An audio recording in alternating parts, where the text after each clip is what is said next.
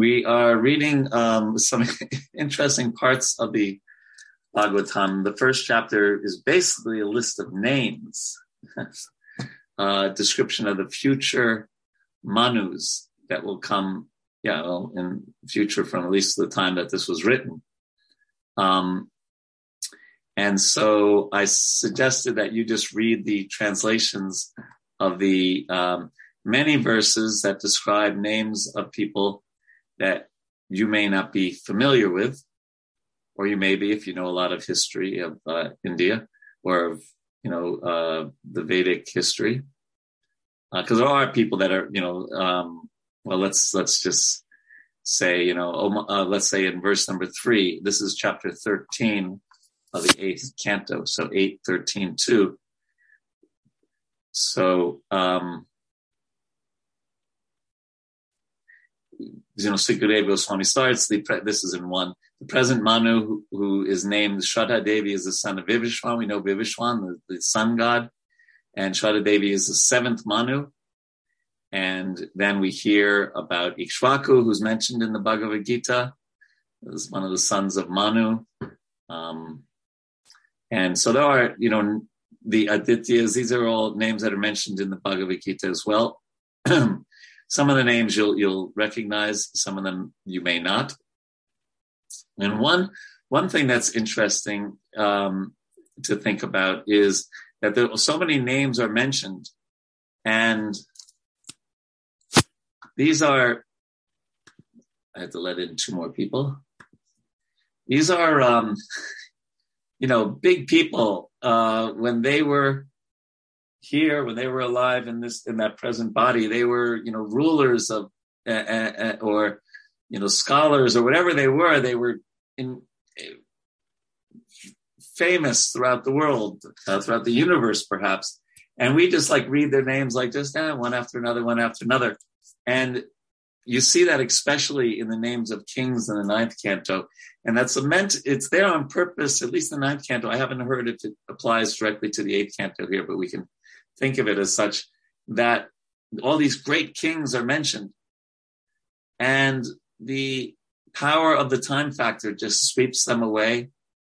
You know, just like there's politicians today, no need to mention names that, you know, that people are talking about every single day, this person and that person. You know, there's probably, you know, three or four that all over the world people are talking about that person. But, you know, the time factor will come and whoosh.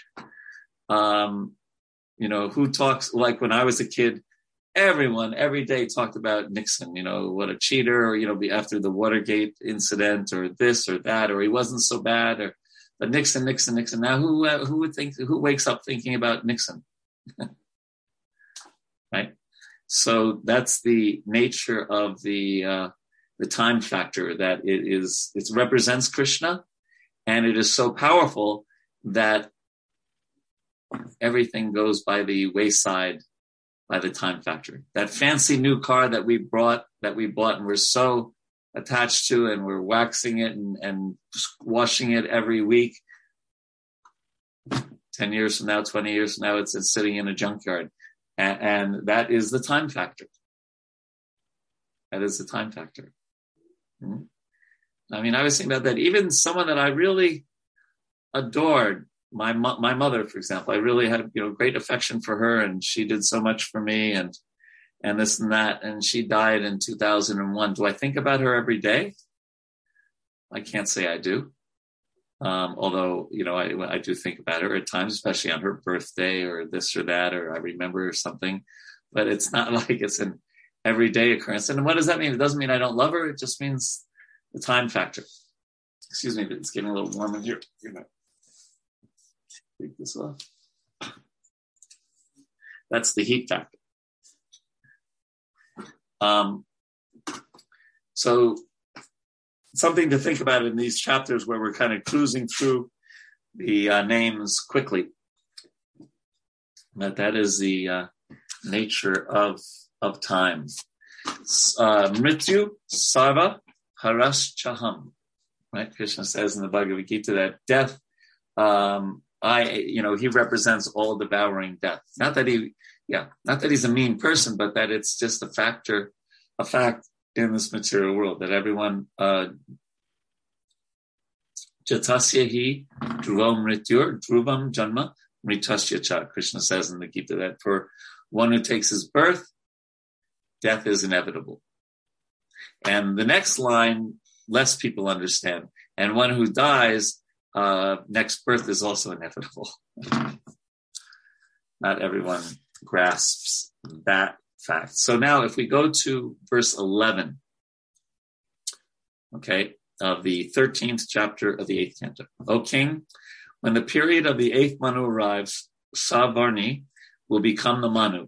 Uh, and so Manus are these um, great progenitors of mankind. Like I said, they're very um, important people in the uh, cosmic sense. Uh, Nirmoka and Virajaksha will Virakshaka will be among his sons. Purport. The present reign, not like R-A-I-N, but R-E-I-G-N, is that of Vaivashvata Manu. According to astronomical calculations, we are now in the 28th yuga of Vaivashvata Manu. So listen, each Manu lives for 71 yugas. And 14 such Manus rule in one day of Lord Brahma. We are now in the period of Vaivashvata Manu, the seventh Manu, and the eighth Manu will come into existence after a few years. No, after many millions of years.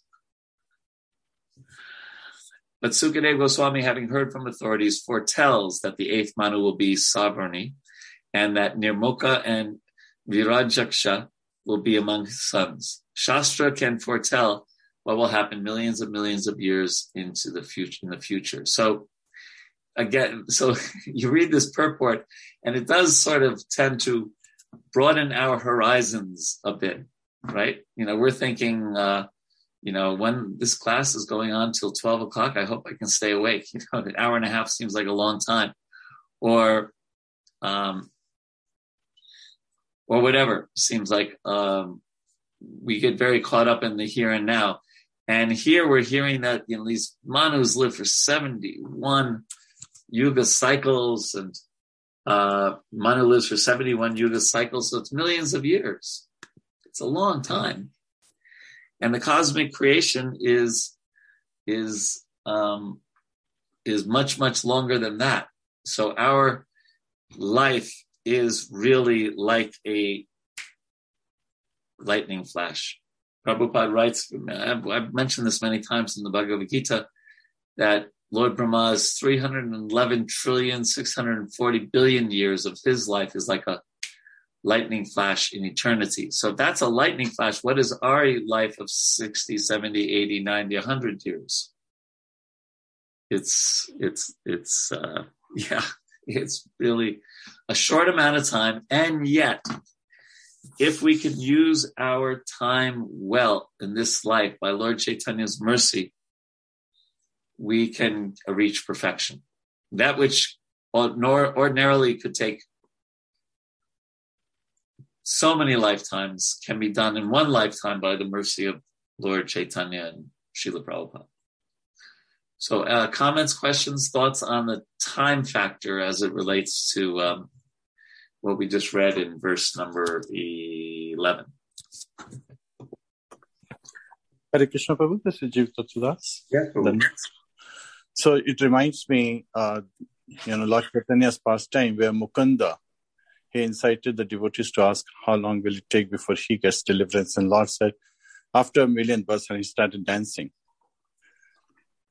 Right. Only a million births. That's fantastic. And we're thinking, what?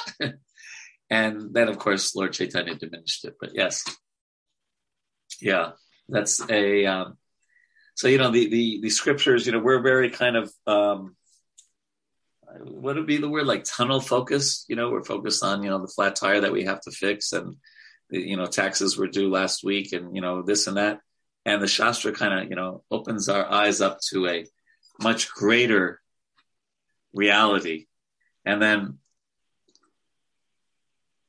our challenge is sometimes to find the uh, way to deal with that reality. Um, deal with the here and now while keeping our eyes on the uh, the goal and the eternal. Other thoughts? Okay. So then, Prabhu, we, can you able to hear me? Yes. Yeah, Prabhu. Um, so I, when I was reading this, like, um, uh, there was a lot of in a, lot of Manus, a lot of Indras are getting changed. Different persons are getting changed. Um, so uh, even like you know, I'm just trying to reflect on that. Like I see that Narada Muni's also had a previous life, and then his name was different. My question was, um, is Indra? I understand it's a title, it's not a name, uh, but like the names are get uh, are written here is it something related to the soul or that birth? It's the birth. Uh, they have the they have the in one sense they have the last name Manu, right? Um, but the first name is more related to them as individuals. But yeah, they're spirits. They're just souls um, like you and me. Uh, obviously, with a um, the birth that they took is of a very different nature than our birth. But they are also Krishna's eternal servant. Does that make sense? Yes, Prabhuji. Or yes, uh, some special soul. It's, well, you could say every soul is special. Every soul is special. Right.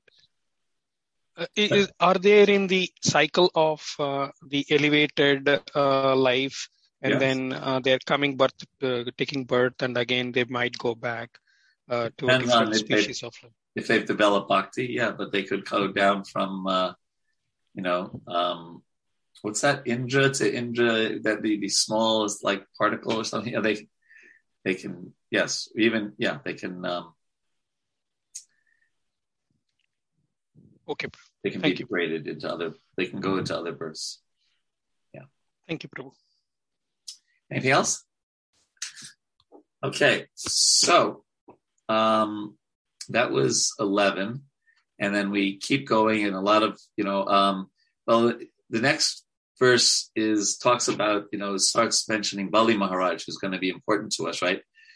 In the period of the eighth Manu, among the demigods will be Sutapas, the Virajas, and the Amrita Prabhas. The king of the demigods, Indra, will be Bali Maharaj, the son of Virochana. Hmm? Bali Maharaj gave a gift of three paces of land to Lord Vishnu, and because of this charity, he lost all the three worlds. Later, however, when Lord Vishnu was pleased because of Bali giving everything to him, Bali Maharaj will achieve the perfection of life. So we're hearing a little bit about um, Bali Maharaj. Prabhupada writes in the purport to 13. In Bhagavad Gita 7.3, it is stated, Manusyanam sahasreshu kaschid yatati siddhaye. Out of many millions of people, one may attempt to achieve success in life. This success is explained here. Uh, Vadam indrapadam hitva tata siddhim avapsyati.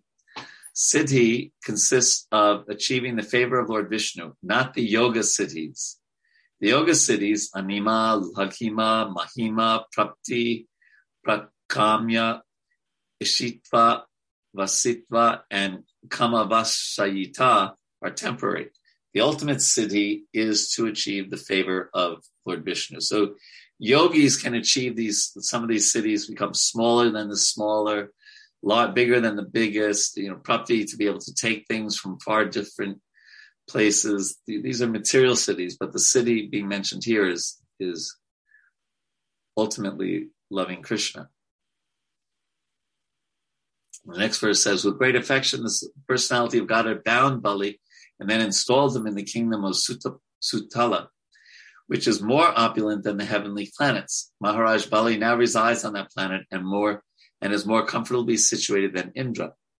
O king, during the eighth Manvantar, the great person, and then it goes on to other things. So we're going to hear a lot more about Bali Maharaj later. So I ask you to read the translations. Um, for these, and then we're going. I think there's one other purport I wanted to cover in this chapter. Maybe I'm mistaken. Give me a second here to find it. Nope. There's only two purports in the whole chapter. Uh-huh. So please read that uh, at your at your uh, leisure. Okay, and let me just uh, get my list of verses that I want to cover today. So then we're on to chapter 14, and verses 4 and 8 have purports. So let's see, chapter 14 is the system of universal management. We can read the uh, the introduction says this chapter describes the duties allotted to Manu by the Supreme Personality of Godhead. All the Manus, as well as their sons, the sages, the demigods, and the Indras, act under the orders of various incarnations of the Supreme Personality of Godhead. At the end of every Chatur Yuga, that means four yugas, Chatur means four, right? Satya Yuga, Dwapara Yuga, Treta Yuga, and Kali Yuga, the sages, acting under the orders of the Supreme Personality of Godhead, distribute the Vedic knowledge and thus reinstate eternal religious principles. Manu's duty is to reestablish the system of religion. Manu's sons execute Manu's orders, and thus the entire universe is maintained by Manu and his descendants. The Indras are various rulers of the heavenly planets. Assisted by the demigods, they rule the three worlds. The supreme personality of Godhead also appears as incarnations in different yugas. He appears as Sanaka, Sanatan, Yajnavalkya, Dattatreya, and others. And thus he gives instructions in spiritual knowledge, prescribed duties, principles of mystic yoga, and so on. As Marichi and others, he creates progeny. As the king, he punishes the miscreants, and in the form of time, he annihilates the creation. One may argue if the all powerful Supreme Personality of Godhead can do anything simply by his will, why has he arranged for so many personalities to manage? How and why he does this cannot be understood by those who are under the clutches of Maya. Well, to answer that question, the last question there, he gives other people service, that's one thing but also he's very busy in Brindavan dancing and associating with loving relationships with um, with his pure devotees. So he gives the the management. He delegates, as they say. You know, it's important in management, right, to be a, a good uh, delegator. Right, so he he delegates that those responsibilities to um, to others. He could do it himself, but he does it himself by, in one sense, by delegation. Just like in um, in the chain of command in a in the military or in um, in the workplace, if the supervisor delegates work and the work gets done very well, um, the supervisor's boss will will glorify the manager who delegated, said, you did a really good job of delegating. This is great. Your employee did really well. And they would congratulate, they would give credit to that person. Okay. So good morning. Uh, wow. Good early morning, Adam. It's uh, five in the morning for you, I believe. Yeah, pretty early. Good morning, Prabhu. Good morning. So we are on uh, chapter 8, uh, Canto 8, chapter 14, and we're going up to verse number 4. Hmm. Maharaj Parikshit inquired, O most opulent Sukadeva Goswami, please explain to me how Manu and the others in each manvantara engaged in their respective duties and by whose order are they so engaged? Sukadeva Goswami said, the Manus, uh, the sons of Manus, the greats. Actually, we, we will go to, to, verse four because we did read the introduction and uh, the summary, and that gives you a pretty good idea. So here, text four. At the end of every four yugas, the great saintly persons, upon seeing that the eternal occupational duties of mankind have been misused, reestablish the principles of religion purport. In this verse, the word dharma and sanatana are very important. Sanatana means eternal. and dharma means occupational duties. From Satya Yuga to Kali Yuga, the principles of religion and occupational duties gradually deteriorate, right? So there's these four ages, and we are in the age of Kali. In Satya Yuga, the religious principles are observed in full without deviation. In Treta Yuga, however, these principles are somewhat neglected, and only three fourths of the religious duties continue. In Dwapara Yuga, only half of the religious principles are continued, continue, and in Kali Yuga, only one fourth of the religious principles, which gradually disappear. At the end of Kali Yuga, the principles of religion or the occupational duties of humanity are almost lost. Indeed, in this Kali Yuga, we have passed through only 5,000 years, yet the decline of Sanatana Dharma is very prominent. The duty of saintly persons, therefore, is to take up seriously the cause of Sanatana Dharma and try to reestablish it for the benefit of the entire human society. Hmm. So let me read that again. The duty of saintly persons, therefore, is to take up seriously the cause of Sanatana Dharma and try to reestablish it for the benefit of the entire human society. The Krishna consciousness movement has been started according to this principle, as stated in the Srimad Bhagavatam, Canto 12. Kaler, kaler dosha nidhe rajan asti eko mahan, guna. Kirtanad eva krishnasya mukta sangha param brajat. And here's the Prabhupada is uh, paraphrasing the translation. Excuse me. The entire Kali Yuga is full of faults. It is like an unlimited ocean of faults. But the Krishna conscious movement is very authorized. Therefore, following the footsteps of Sri Chaitanya Mahaprabhu, who 500 years ago inaugurated the movement of Sankirtan, Krishna Kirtan, we are trying to introduce this movement according to superior orders all over the world. Now, if the inaugurators of this movement strictly follow the regulated principles and spread this movement for the benefit of all human society, they will certainly usher in a new way of life by reestablishing Sanatan Dharma, the eternal occupational duty of humanity. The eternal occupational duty of the human being is to serve Krishna. Jivera Swarupa Hoya Krishnera Nityadasa. This is the purport of Sanatana Dharma. Sanatana means Nitya, or eternal, and Krishna Das means servant of Krishna. The eternal occupational duty of the human being is to serve Krishna. This is the sum and substance of the Krishna consciousness movement.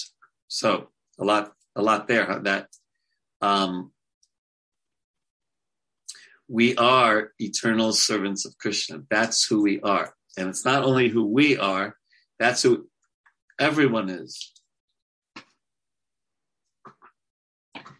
And although it's Kali Yuga, by the Sankirtan movement of Lord Chaitanya, we can transcend the influence of Kali Yuga and we can help others transcend. And that's what this Sanskrit, what this verse is saying is, uh, Kalo Doshani De Raja, my dear Raja, my dear king. Kali Yuga is, uh, dosha means problems, troubles. Nide means ocean. It's an ocean of faults. But there is Eko, one Mahan Guna, one great quality. And what is that? Kirtan, Eva Krishna. The Kirtan of Krishna can give all perfection. Mukta Sangha Param So, um, Prabhupada is, is acknowledging how Kali Yuga, and it's amazing, right? I mean, um, we see Kali Yuga kind of almost progressing in front of our eyes. And this is only after 5,000 years. And if Kali Yuga is supposed to last 432,000, imagine the corruption, the mean heartedness. Um, just prior to the end of Kali Yuga, and then after that, then Satya Yuga begins again. It's cyclical. Um, but we, but it's, you know, we could be like the water, uh, or like the lotus flower, right? That is above the water. Um, so we can be, we can transcend um, the influence of Kali Yuga, but in order to do that, uh, Kirtanad Eva Krishnasya, we really have to be absorbed in chanting and being in Kirtan and taking advantage of the gift that Krishna has given us of his holy name. So, thoughts, questions, comments on this? Hare Krishna Prabhu, this is Jivatattva Das again. So, in these current times, we are actually in the golden age in Kali Yuga. With the advent of Chaitanya Mahaprabhu, right? we have the fortune that we can engage in this Sankirtan Yaga, the congregation chanting. And it's going to continue for 9,000 plus years again. And then there will be the dark ages, Hare Krishna, as predicted in the Shastras. Yes. Welcome, Henry, all the way from South Carolina. Looks like it's um, sunny there. It is sunny here as well. It's lovely here. Thank you. Mm, good. Good. Um, so, anything else on this verse and purport? So, the next purport that I wanted to discuss was eight, because it touches upon um, the other three verses uh, before this that also have purports. Okay. So in 8 it says, in every yuga, uh, this is uh, chapter 14, the Supreme Personality of Godhead Hari assumes the form of siddhas such as Sanaka to preach transcendental knowledge. He assumes the form of great saintly persons such as Yajnavalkya to teach the way of karma. And he assumes the form of great yogis such as Dattatreya to teach the system of mystic yoga. Purport. For the benefit of all human society, not only does the Lord assume the form of Manu as an incarnation to rule the universe properly, but he also assumes the form of a teacher, yogi, jnani, and so on for the benefit of human society.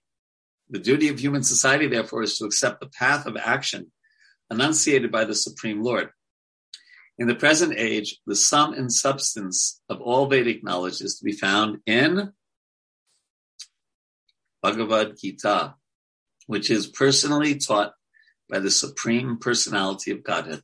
And the same Supreme Godhead, assuming the form of Sri Chaitanya Mahaprabhu, expands the teachings of Bhagavad Gita all over the world. In other words, the Supreme Personality of Godhead Hari is so kind and merciful to human society that he's always anxious to take the fallen souls back home, back to Godhead. Hmm. So Krishna leaves behind this conversation that he has with Arjuna as a means to help people get out of the material world, right? It says here, um, uh, the duty of the human society, therefore, is to accept the path of, uh, in the present age, the sum and substance of all Vedic knowledge is to be found in Bhagavad Gita.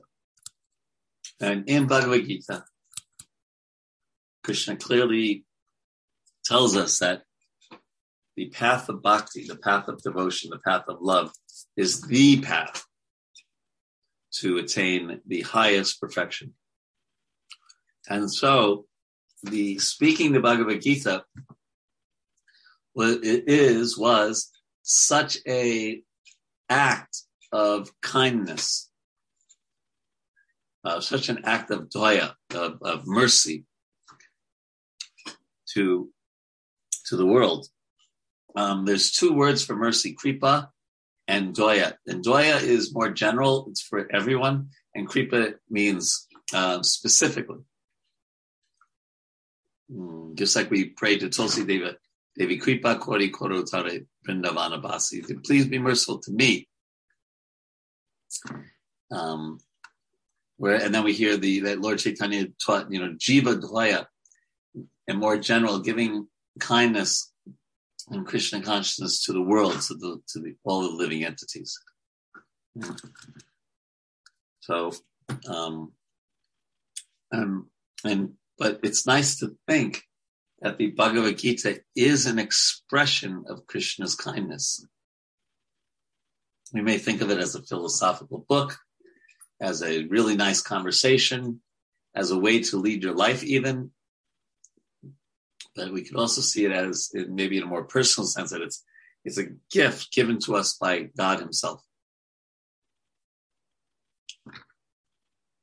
Hmm. So, um, some thoughts on this? Okay. Um, Prabhu's just give me uh, two minutes. I just have to go do something. I'll be right back. Henry, it looks like you're walking in a very beautiful garden. You know, it's my sister's backyard. I can't believe what a beautiful house she has. And that they've been there about 50, more than 50 years. And the things she, she planted are so amazing. Yeah, you had, it was some sort of palm tree I saw that looked, uh, looked really nice. Yeah, what is that? Or is that a palm? It is a kind of a palm, but there's hundreds of different. This is one that grows very well in South Carolina. And this is actually only about 20 years old. She's really, I mean, it really, really, really is amazingly healthy. Wow. Beautiful. Thank you. I feel very fortunate to be here in this garden. I just, it's a paradise. It looks so nice. So, so nice. Thanks for sharing it with us. Henry, it's all, you know, when you do anything with love, that's what happens. The magic happens there. True, true. Oh, Okay, beautiful. Back, back to the Bhagavatam. Okay. Um, so we are. Uh, was there anything else about the Bhagavad Gita? Your thoughts on the Gita? Nandi Mukhi, we haven't heard from you all day. Hare Krishna. Hare Krishna. Now we've heard from you. How are you? Doing well in the sunny weather. Yes, it's sunny here. Also, it's going to be in the 80s today in DC. All right, then let us um, carry on. Um, this is a very short chapter. Uh, well, we can go to the next verse. Let's see. People in general are bewildered by the illusory energy. Is that true? Oh my God. Yes. And therefore, they try to find the absolute truth, the personality of Godhead, through various types of research and philosophical speculations. Nonetheless, they are unable to see the Supreme Lord. Purport. Whatever actions and reactions take place for the creation, maintenance, and annihilation of this material world are actually brought about by the one Supreme Person. There are many varieties of philosophers trying to search for the ultimate cause under different names and forms, but they are unable to find the Supreme Personality of Godhead Krishna, who explains in Bhagavad Gita that he is the origin of everything and the cause of all causes, aham sarvasya prabhava.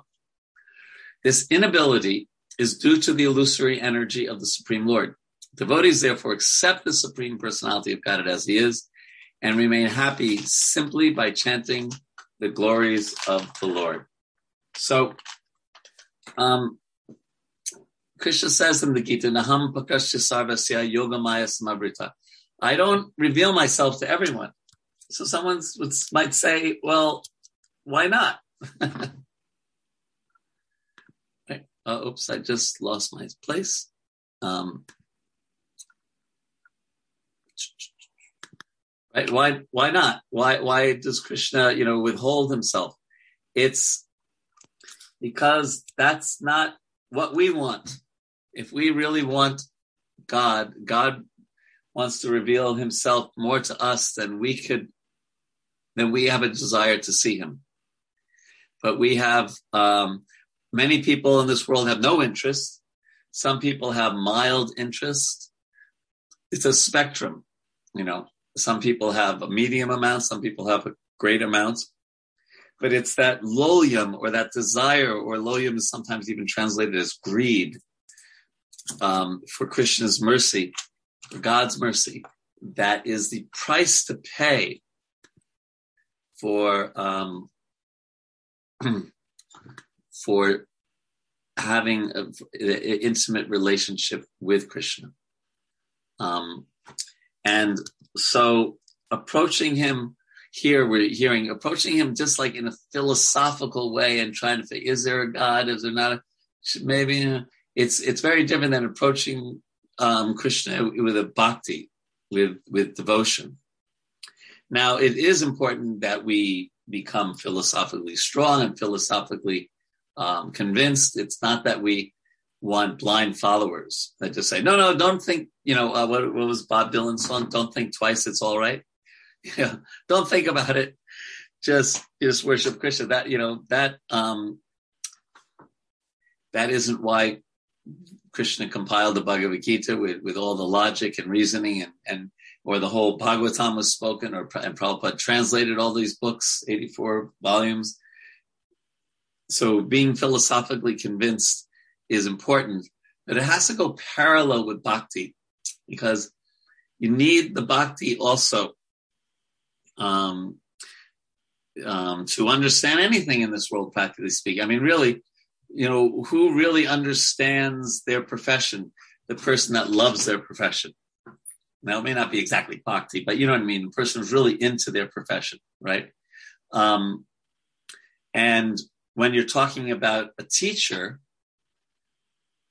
at least traditionally, the the teacher who finds uh, you know, like every professor at a university, not every professor, but professors at universities, they find a student that really, really digs what they're doing and read everything that they've, you know, and, and they're, they're going to give so many, um, they're going to spend extra time with that student. They'll do whatever they can to help that student get a job in the profession. And they'll do so many things if they see that that person really is showing interest.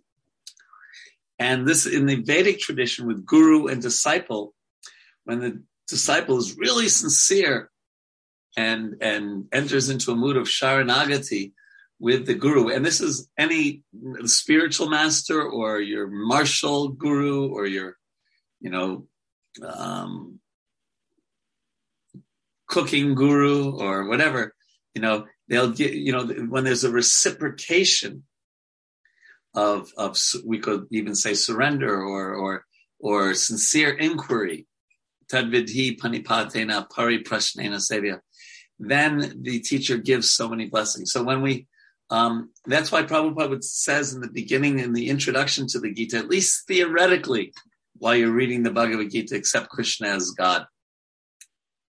And then you can enter into into it. So it's it's uh, it, it is a scientific process of uh, hypothesis, experimentation, conclusion.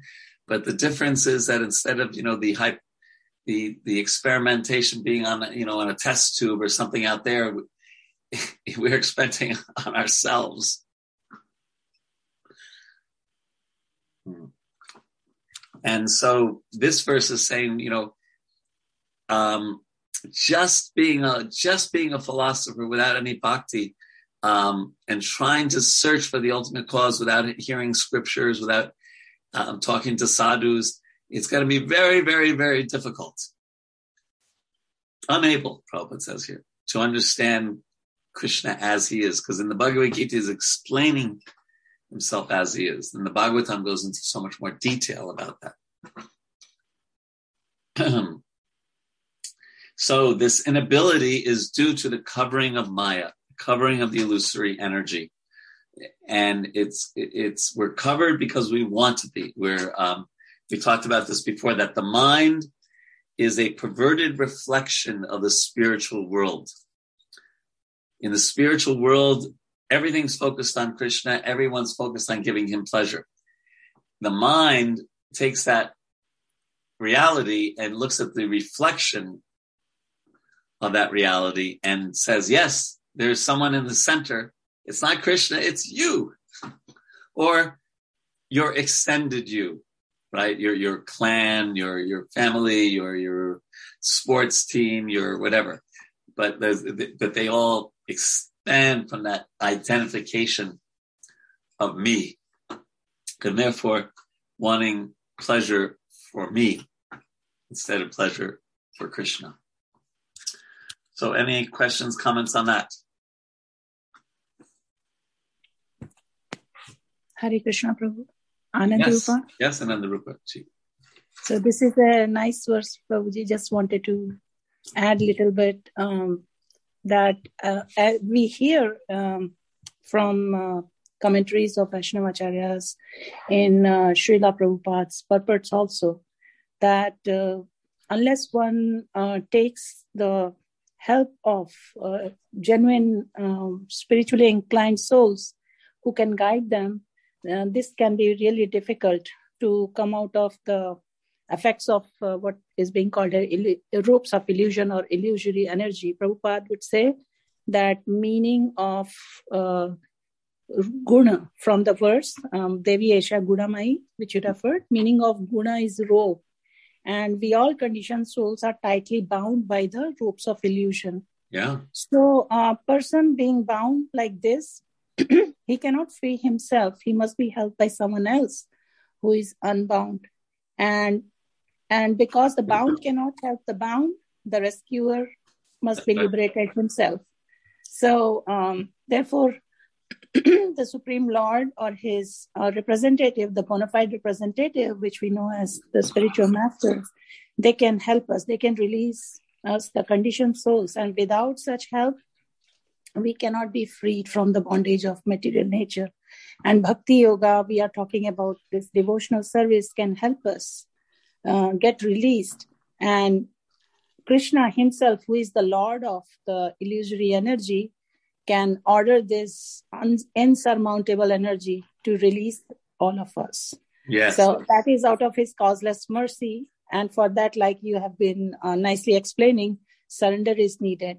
And uh, so, with some shraddha, some faith, we can really get on this journey of surrender and with the help of devotees. And with, of course, affection. Krishna is most affectionate to his devotees because of his uh, uh, parental affection for living entities. Um, he will help us throughout this journey. Thank you. Yes, the bound cannot untie another bound person. Or um, in the 13th chapter of the first canto, um, one who's in the jaws of death cannot release someone else who's in the same jaws. uh, Narada Muni speaking to Yudhisthira Maharaj, kind of chastising Yudhisthira Maharaj. So thank you for that. Yeah, that's that's a nice way to put it. You have to be saved by someone who's free. Yeah. Thank you. Beautiful. Okay. Anything else on this? So just note how much emphasis we put in this purport about Bhagavad Gita. What an amazing book it is. Okay, so um, that was a short chapter, right? 11 verses. like, whoa, it's. So we've been through two chapters already today, my dear devotees. So now Bali Maharaj conquers the heavenly planets. Okay. Um, and because we're not going to read all the verses, we'll read the summary. This chapter describes how Bali, after performing the Vishvajit Yagna, received the benediction of a chariot and various kinds of paraphernalia for war, with which he attacked the king of heaven. Not the spiritual world, heaven, difference, right?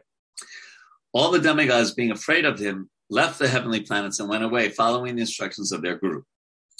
Maharaj Parikshit wanted to understand so this is a conversation between Maharaj Parikshit and Sukadeva Goswami, and he wants to understand how Lord Vamanadev, an incarnation of Krishna, on the plea of taking three paces of land from Bali Maharaj, took everything away from him and arrested him.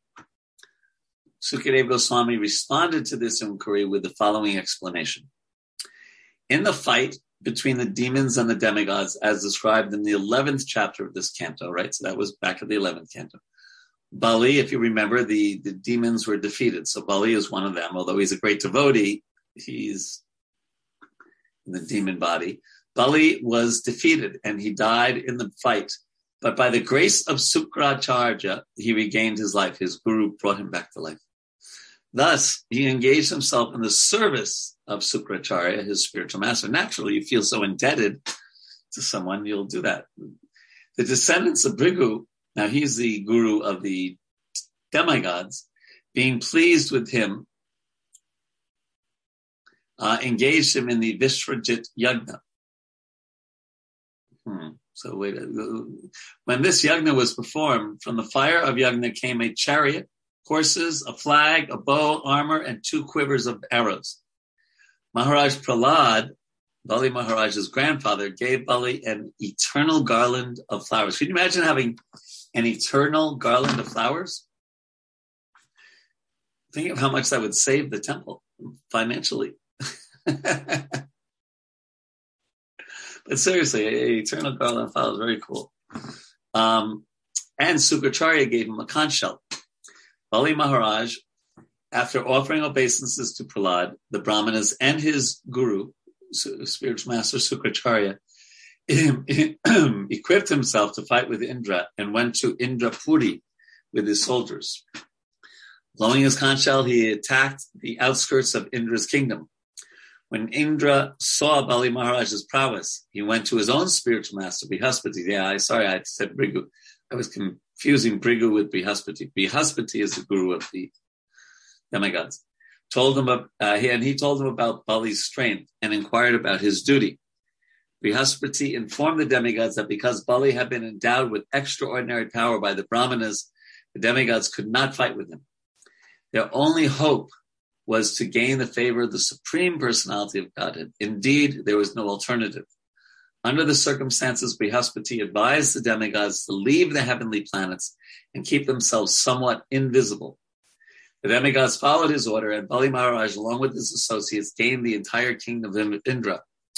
The descendants of Bhrigu Muni, being very much affection, being very affectionate to their disciple Bali Maharaj, engaged him in performing 100 Ashvamedha yagnas. That's like the special kind of sacrifice that gives you all kinds of pious credits.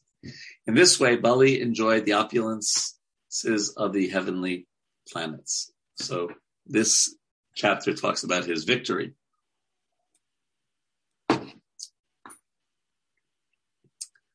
Okay, so we have um, very few purports until 28 and 31. Um, so since we read the summary, we can go straight to 28.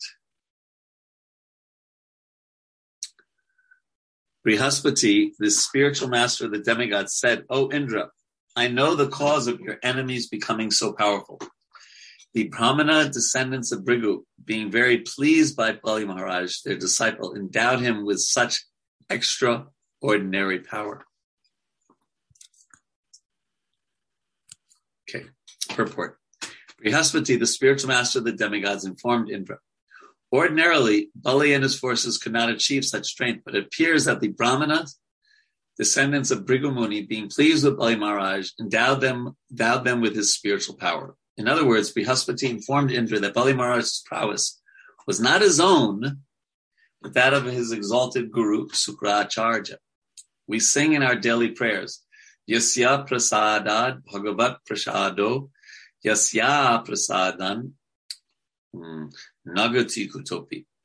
By the way, if you if you go to Mangalarti, uh, that we sing this at 4:15 every morning in all of our temples. It is important if you notice the Sanskrit, the the first yasya, it's a short a, and the second yasya, yasya is a long a. And you need, uh, it, if you, if you do them both short or do them both long, you ch- totally change the meaning. And it actually doesn't make sense. It's, it's almost like by my mercy, I become Krishna conscious, like that. So, um, so try to remember that. Yasya prasadad, prasadad, bhagavat prasado, yasya prasadan. Nagati Kutopi. By the pleasure of the spiritual master, one can get extraordinary power, especially in spiritual advancement, especially in spiritual advancement. The blessings of the spiritual master are more powerful than one's personal endeavor for such advancement. Narottama Das Thakur therefore says, Guru Mukha Padma Vakya Chitete Koriya Akya Arna Kariyo Mane Asha. Especially for spiritual advancement, one should carry out the bona fide order of the spiritual master. By the parampara system, that parampara literally means one after another, or the chain of disciplic succession. One can thus be endowed with the original spiritual power coming from the Supreme Personality of God. Then Prabhupada quotes the verse Evam Parampara Praptam Imam Raja Shayovidu. That this knowledge is gotten through disciplic succession. So this is um, this is interesting, isn't it? That um, even demons can get great benedictions if they please their guru.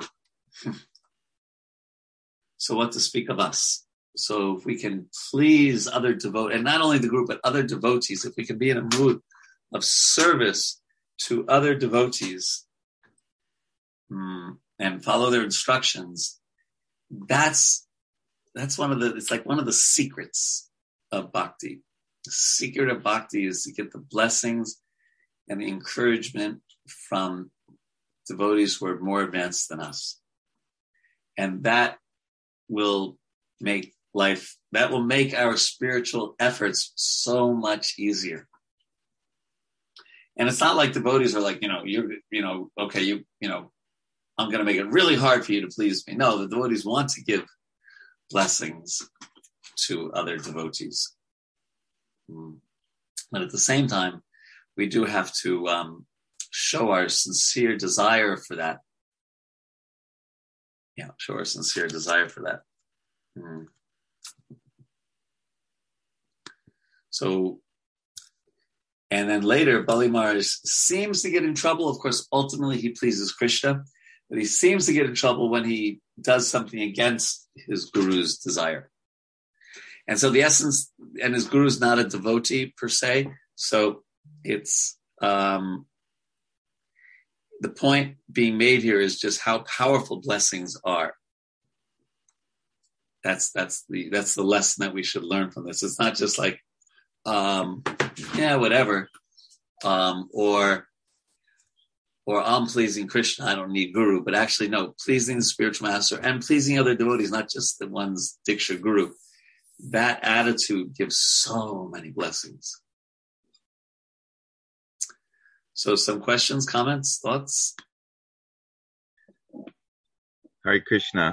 Um, I had a thought because, you know, uh, I'm I'm still like fairly new. I don't have a guru, you know, and not only that, I don't even have uh, other devotees in my you know physical proximity. Like these Zoom calls are, uh, you know, the closest thing I get, and um, it's hard. So so like, how does what's the best way to um, accomplish that goal when you know you're not you're in kind of a secluded place and don't have a don't have the luxury to go to temple every you know all the time you know great question adam um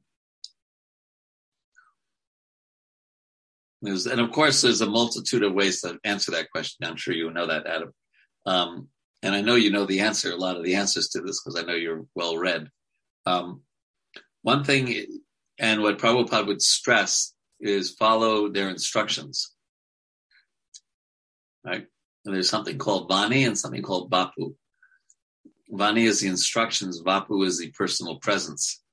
And of the two, the Vani is more important, more, more powerful. That doesn't mean we don't seek devotee association. So I know you. I know you've read Bhagavad Gita. You've read the. You know. You. You, you know. In your case, you. Um, since you personalized it in your question, um, there's so many different ways that you know chanting Krishna's name, reading Prabhupada's books, etc. These are ways to please Krishna, offer our food to Krishna, um, try to lead a pious life, etc., etc. Um, so that's one very kind of totally true, totally true, um, and somewhat of a pat answer. but it is totally true. Um, in addition, like you said, we do have Zoom, and um,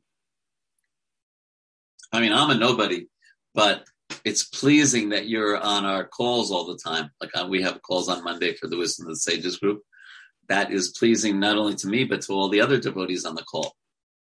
And that's a way to give, uh, get the kind uh, blessings of devotees. You are, you're always showing, um, to our group, you're always showing concern and compassion and checking in with them. Are they okay? And things like that. That's a way to, that, that that's pleasing, right, Dana? That's pleasing to the uh, to the person that's being checked into, and that Krishna sees that and he says, "Oh, wow, Adam just pleased my other devotee, uh, Dana. Isn't that wonderful? Let me give him some kindness, um, some extra blessings." Um, what else? Yeah, that, that, those are those are uh, some pretty good answers. Henry, you you went on video. Did you have a thought on this? Well, I have lots of wonderful thoughts. This I'm I'm very pleased by this conversation. Yeah, and I do like showing up is pleasing to the devotees, and um, yeah, we like we we like to all be together. So, like showing up, I think is uh, a Mm-hmm. great way to please the devotees. Thank you. And and sincere desire, sincere desire. Well, Krishna will know our sincere desire, and he will make the arrangements for us to advance in Krishna consciousness, and he will send the right devotee at the right time. Hmm. Good.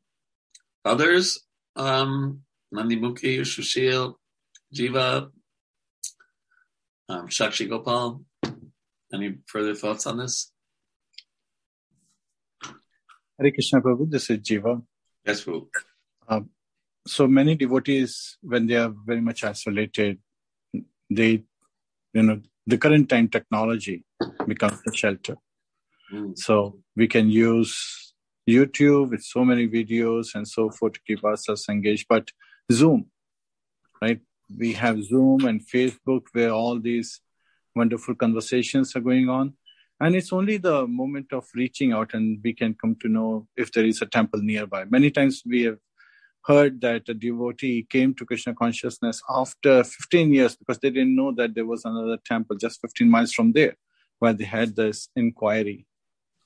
So Yes, we were in the similar sh- positions. So again, in India, we were going from temple to temple to temple, but we could not get that devotee association. The purpose out there that is taught is you just take some offering to the Lordship, make your offering, pay obeisances, sing some prayers, and then go back. So again, the information comes through devotees, the mercy comes through devotees.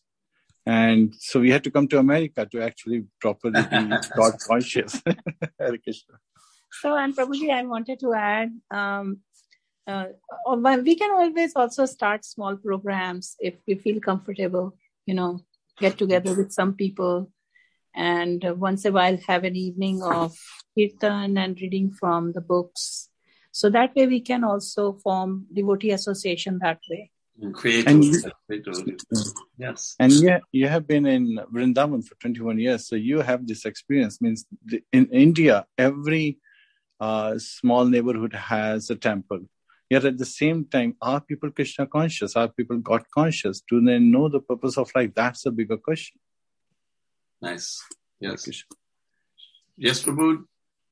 Did you want to say something, Sushilji?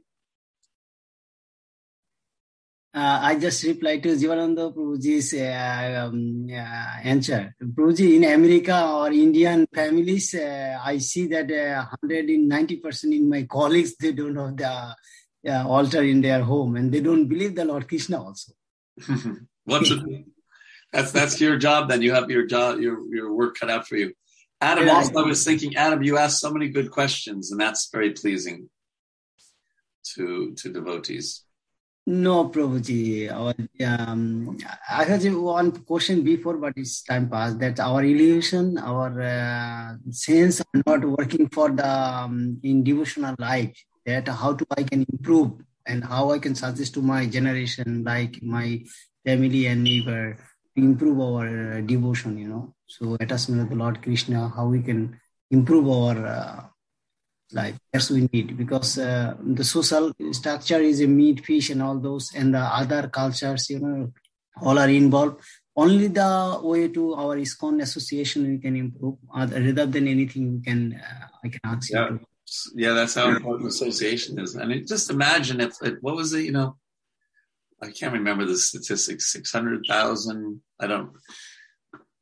Cows are killed every year. I think it's more than that. Uh, and that's just we're, we're not that much into Kali Yuga. right, Fuji. Okay, thank you for that question, Adam. That really got a lot of uh, good response. So we have, um, where's my text 31? Bali Maharaj has now become extremely powerful because of the benedictions given to him, given him by the Brahmanas. But when he later insults the Brahmanas, he will be vanquished along with his friends and assistants. Purport. Bali Maharaj and Indra were enemies. Therefore, when Brihaspati, the spiritual master of the demigods, predicted that Bali Maharaj would be vanquished when he insulted the Brahmanas, by whose grace he had become so powerful, Bali Maharaj's enemies were naturally anxious to know when that opportune moment would come. To pacify King Indra, Brihaspati assured him that the time would certainly come for Brihaspati could see that in the future Bali Maharaj would defy the orders of Sukracharya in order to pacify Lord Vishnu, Vamanadev. Vamanadev is a form of Lord Vishnu that in this pastime, the, the dwarf incarnation. Of course, to advance in Krishna consciousness, one can take all risks. To please Vamanadev, Bali Maharaj risked defying the orders of his spiritual master, Sukracharya. Because of this, he would lose all his property, yet because of devotional service to the Lord, he would gain more than he expected in the fu- and in the future, in the eighth Manvantar, he would occupy the throne of Indra again. So, a lot here. Bali Maharaj, um, Vamanadev, an incarnation of Krishna, walks into the room. Bali Maharaj's guru, who's not a devotee, says, don't pay obeisances, don't pay respects. And Bali Maharaj ignores that and does pay respects. And so it seems like he's in trouble with his guru and he loses everything. But ultimately, he gains Krishna um, for that act. So um, he was, he risked, here it says, to please Vamanadev, Krishna, Bali Maharaj risked defying the orders of his spiritual master Sukracharya. So he it was a because he knew there was there was gonna in the immediate sense there was gonna be some bad reaction from not pleasing his guru, but he knew or he had faith that by pleasing the Supreme Lord, everything will be fine. Krishna will take care. Krishna will take care. So um, we may sometimes find in our life that we know what's the right thing to do. We know that will be pleasing to Krishna. And, you know, we have this Hridaya Durbalyam, this weak, this uh, weakness of heart. And we, we don't do it. And it may have even been something that was very hard to do. And so, okay, life became a little easier, but it didn't please, it wasn't directly for the pleasure of Krishna. And therefore, we don't get the realization, we don't get the spiritual protection, we don't get all of the wonderful spiritual things. So, taking um, a risk, meaning focusing on giving pleasure to Krishna. So, questions, comments on this?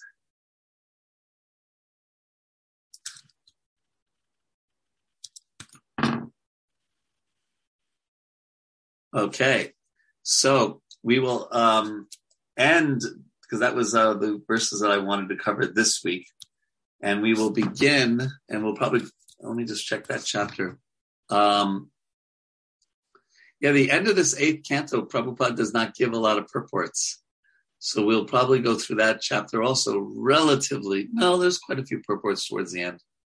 So I'll send out the reading, but it looks like that we will be on this um, chapter include called executing the Payo-vrata process of worship. And we will cover that next week.